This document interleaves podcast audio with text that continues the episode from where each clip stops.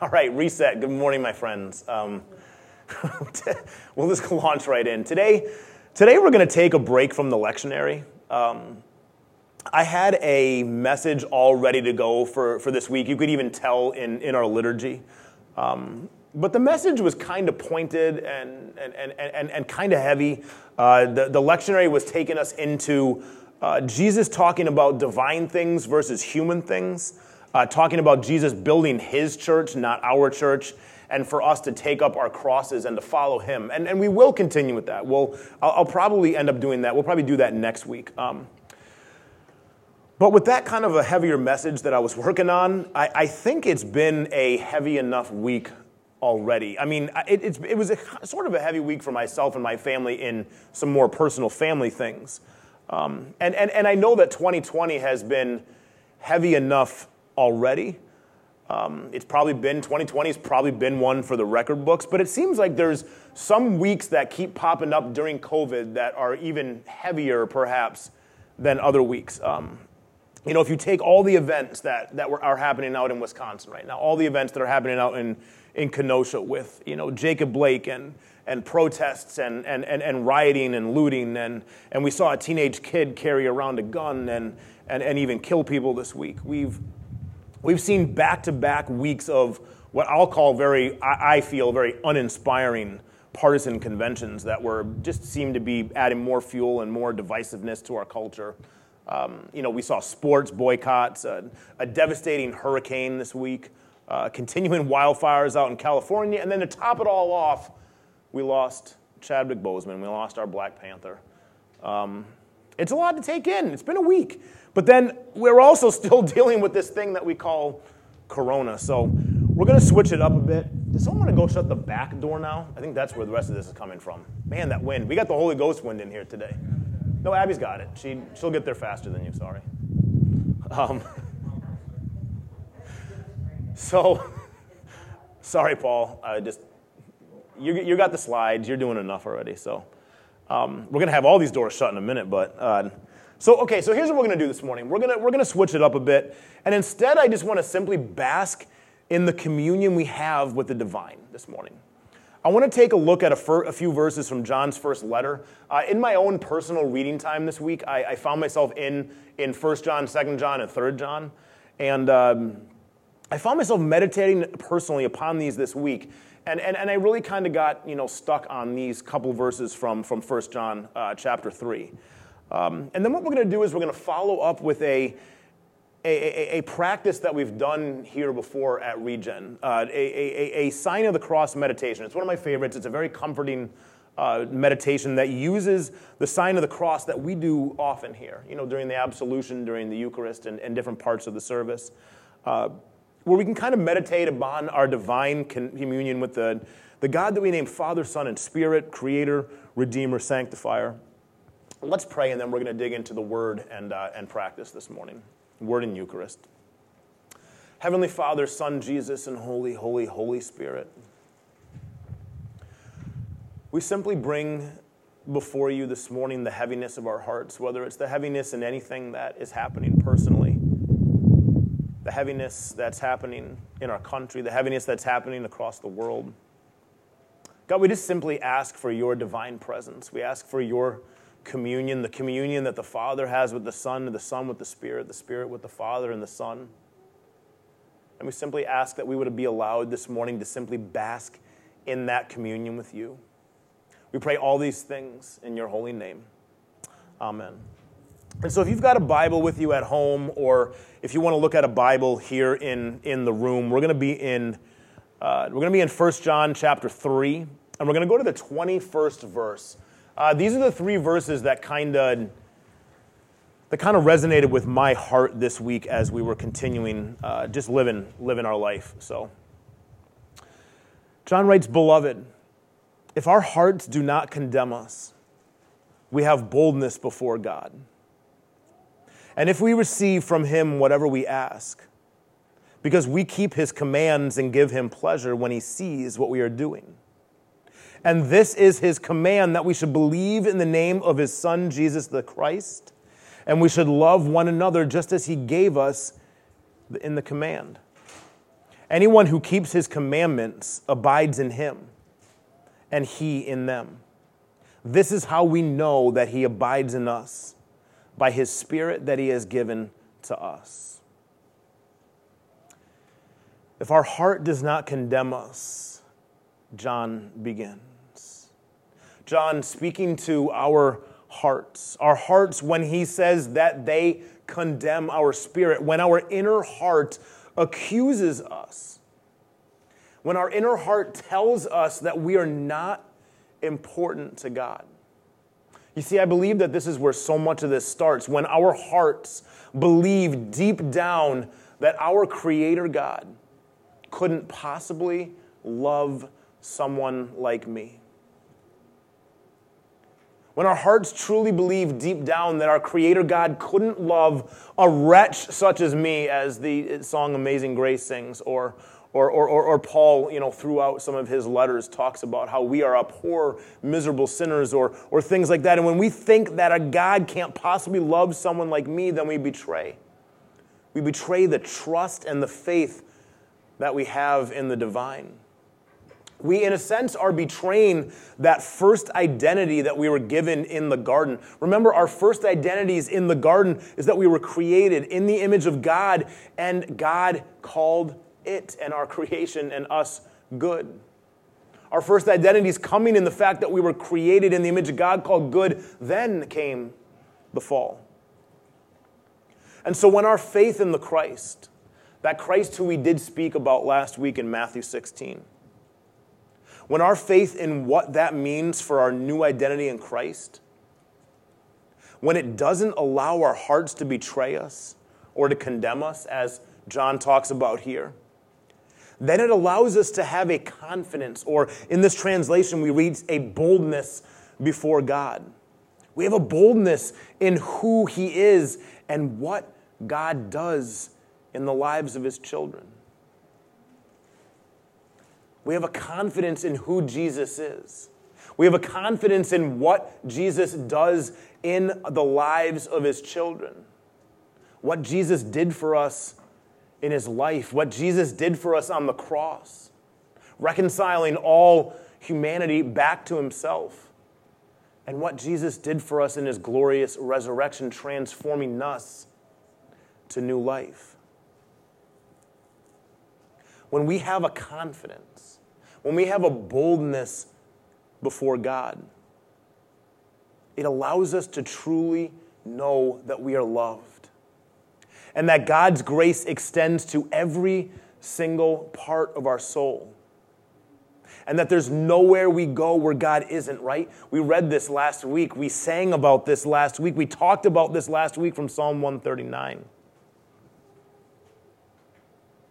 If we truly have this confidence, this full confidence, this actual confidence, boldness as we read in this translation, a boldness in who Jesus is and what Jesus done in our lives. Then in verse 22, whatever we ask, whatever we ask in faith, we receive from Him. Because confidence in Him confidence in Jesus, a boldness before God that involves a mindset that longs to keep his commands. Did you catch that in verse 22? Gives God pleasure. And John follows all this up and he says that God the Father's commands are simple, right? To believe in Jesus' name, right? We just talked about this. Believing in who Jesus is, believing in who Jesus is and what he's done for us especially for what he's done for us on the cross.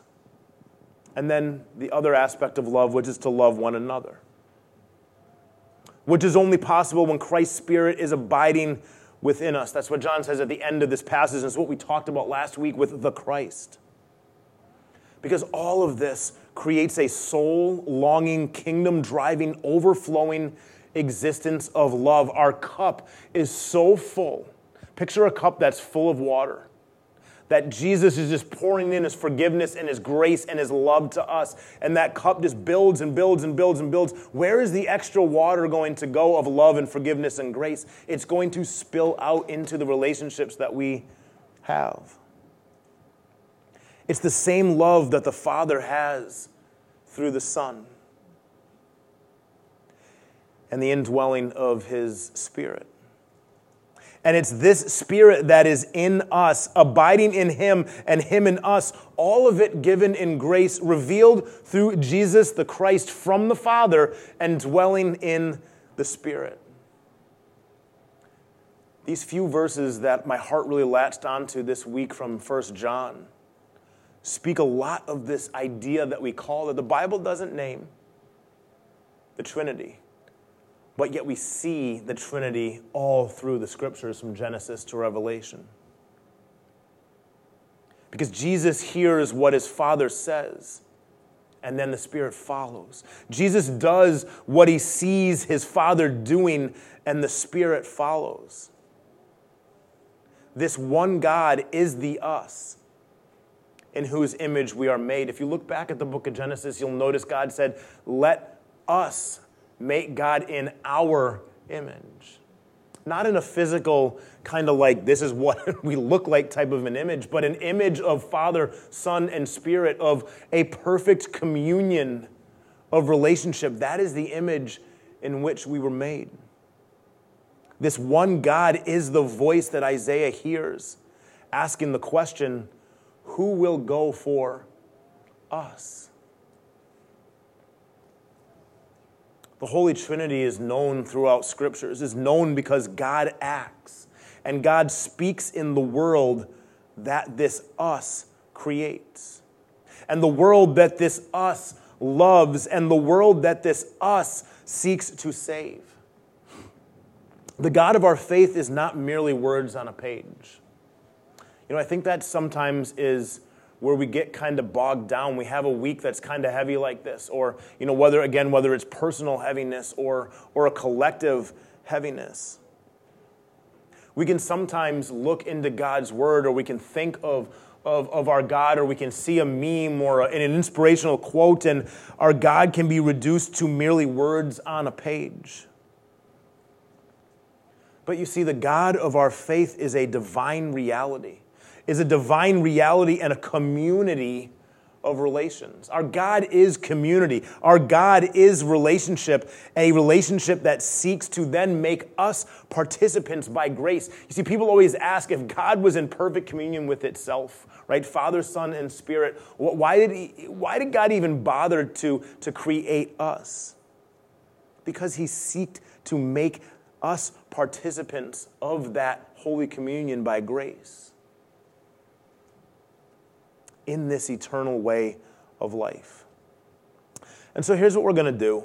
Um, I think that this could be a really great practice. I actually think that this sign of the cross meditation is something we should be doing probably more regularly. I don't think we did. We, I think it's been about a couple years. I, I, believe it's been two years since we did it, and and and I, and I think that this practice can really help ground ourselves in this communion of the divine this communion of Father, Son, and Spirit that also lives within us. Um, we're going to put on that Holy Ghost music. And we're going to simply meditate this morning upon our relationship with Father, Son, and Spirit. And we're going to use that sign of the cross that many of us use here at Regen. Christians have had a long history of using the sign of a cross. We don't worship the sign of the cross, just like we don't worship um, you know, a certain particular song or a liturgy, just like we don't even worship the words of the Bible themselves, but rather it's what do they seek to point us to when we seeks to point us to Jesus, who is the way, the truth, and the life. And so we're going to use this practice, this practice that we do every week of the sign of the cross. And we're going to pair it together and center it around the God who we call our Holy Trinity our Abba Father, Son Jesus, and that Holy, Holy, Holy Spirit.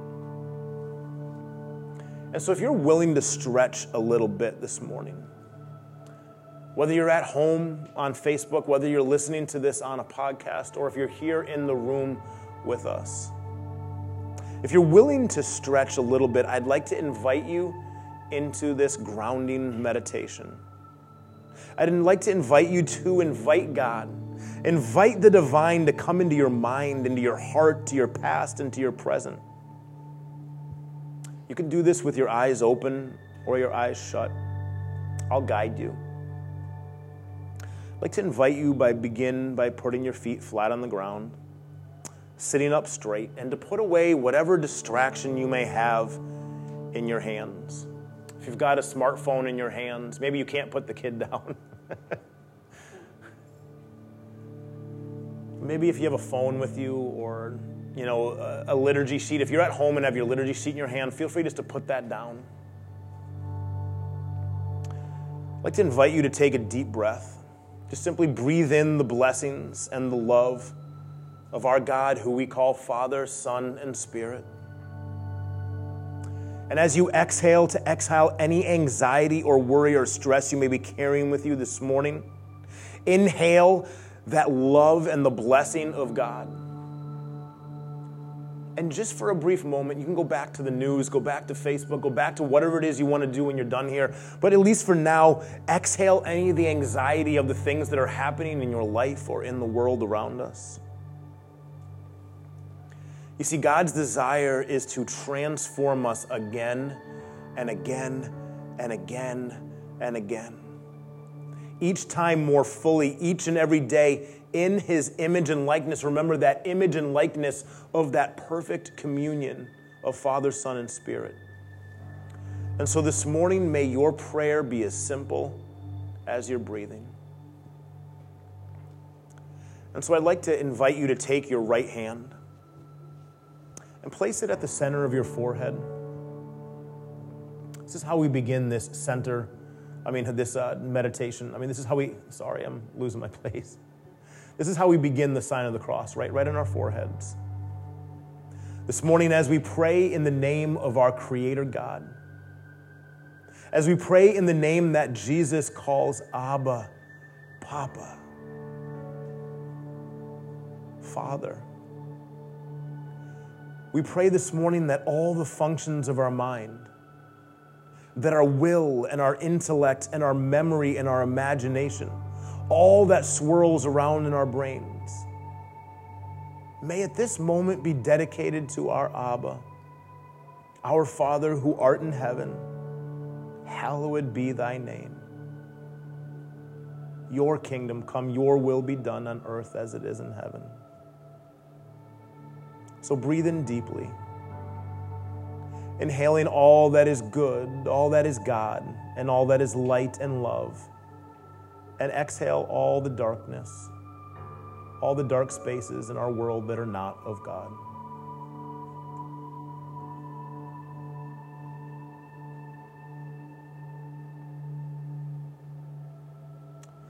Now shake out your right hand. Shake it out, it gets kind of heavy to, to leave it. And place your hand in the center of your chest. The sign of the cross uses the center of our chest as that place where, if you see that Sacred Heart of Jesus icon that we've used before, you see that center of Jesus' heart exploding. And so we pray here in the name of the Son, Jesus. We pray in the name of that sacred heart that was once wounded, that heart of love that is the Christ. And as we pray in the name of Jesus, and as we pray that we may be Christians, not just in our head, but in our hearts as well, and in our whole being, our hearts as a symbol for our soul. And with your inner eye, look inside and see how your heart is doing. Is your heart alive? Is that inner heart beating and strong? Or perhaps this morning it's cold. It's cold as ice and hard as stone. Or perhaps your heart this morning is hanging together by a thread that's about to break. Maybe your heart is just hanging on, feeling like, how am I going to get just through this day? Or maybe your heart is alive and active and ready to witness. Wherever your heart is, there is no right or wrong with how your heart or where your heart happens to be. This is the heart that you've been given. And this is the one inner heart you've been given, and that Jesus invites you to when he says, Come to me. all you who are weary and burdened, and I'll give you rest. Surrender your heart to Him right now. He wants us to give our hearts to Him. And so, once again, breathe in the blessing that is Jesus. And as you exhale, let go of whatever it is that's not of God.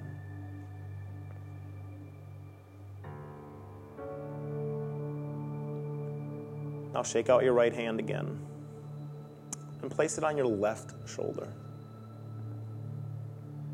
As we pray in the name of the holy and we claim our past the deeds we are proud of and the deeds that we are ashamed of. And we acknowledge that God makes all things work to the good. That there's nothing we have done and nothing that has been done to us that cannot be turned around and made a channel of blessing. A source of grace for the holiness of our life. What are you proud of this morning? Surrender it to the Lord. What are you ashamed of this morning? Surrender that to the Lord. Breathe in the blessing, and as you exhale, o- give over. Give it all over to the holiness of our God.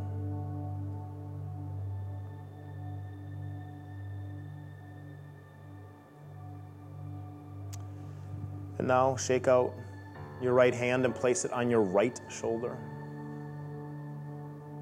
We're not used to leaving our hand on our right shoulder like this. It's perhaps the hardest of these four positions. Physically, it's the hardest of these positions, yes, but this spirit part of our meditation may also be the hardest of the positions in this meditation because it involves the unknown. It involves our tomorrow. It involves our future. And as we pray in the name of the Spirit, and as we look forward to our future unafraid, confident that if we live a long life or a short one, in honor or shame, sickness or in health, we simply pray that God's blessing, God's Spirit would abide, like John says in our soul. Jesus' promise to us is I will not leave you behind. My spirit will be here to guide you. And so, even though this may be an uncomfortable position for our arm or for our soul, we are able to face our future unafraid with the Spirit of Jesus implanted into that sacred heart. So simply breathe in the blessing. That is our God, and exhale the fear.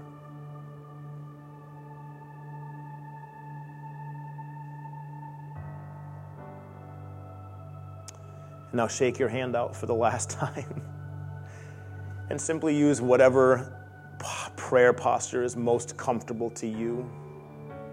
I like to put my hands out in a receiving type of a way, but some people like to raise their hands high. Some people like to fold their hands and bow their heads. As Father Michael Sparrow taught at a conference I went to once, let your body speak the language that the words of your prayer are also speaking. So allow your body to, to, to, to respond to God how it sees fit, just as the prayer comes from your lips. As we pray to the God beyond us, to the God of power and of mystery, and wonder and surprise. As we pray to the God that Jesus called Abba, Papa, the God who loves us more freely and fully than any earthly father or mother could ever love us. And as we pray in the name of the Son, in the name of the Christ who calls us his body, who dwells among us. And as we pray in the name of the Holy, Holy, Holy Spirit who dwells in each and every one of us, in the heart, in that deep sanctuary of our soul, our Abba, Father, Son Jesus, and Holy, Holy, Holy Spirit. Even as we pray together, Our Father, who art in heaven, hallowed be thy name. Thy kingdom come, thy will be done, on earth as it is in heaven. Give us this day our daily bread, and forgive us our trespasses, just as we forgive those who trespass against us. And lead us not into temptation, but deliver us from evil. For yours is the kingdom, and the power, and the glory forever and ever. And all God's people say, Amen.